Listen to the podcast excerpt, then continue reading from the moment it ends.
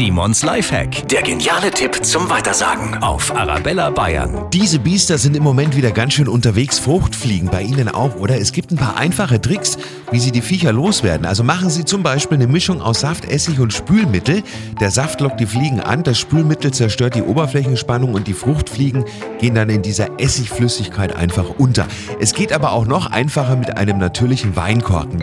Das Material des Korkens nimmt die abgestoßene Feuchtigkeit von diesen reifenden Früchten auf und produziert dabei einen Duft, den Fruchtfliegen gar nicht mögen. Also einfach ein paar Weinkorken mit in die Obstschale und die Fruchtfliegenplage ist vorbei oder wird zumindest ein bisschen weniger. Simons Lifehack, jede Woche gibt es neun, auch immer noch mal zum Nachhören auf arabellabayern.de oder in der Arabella Bayern App.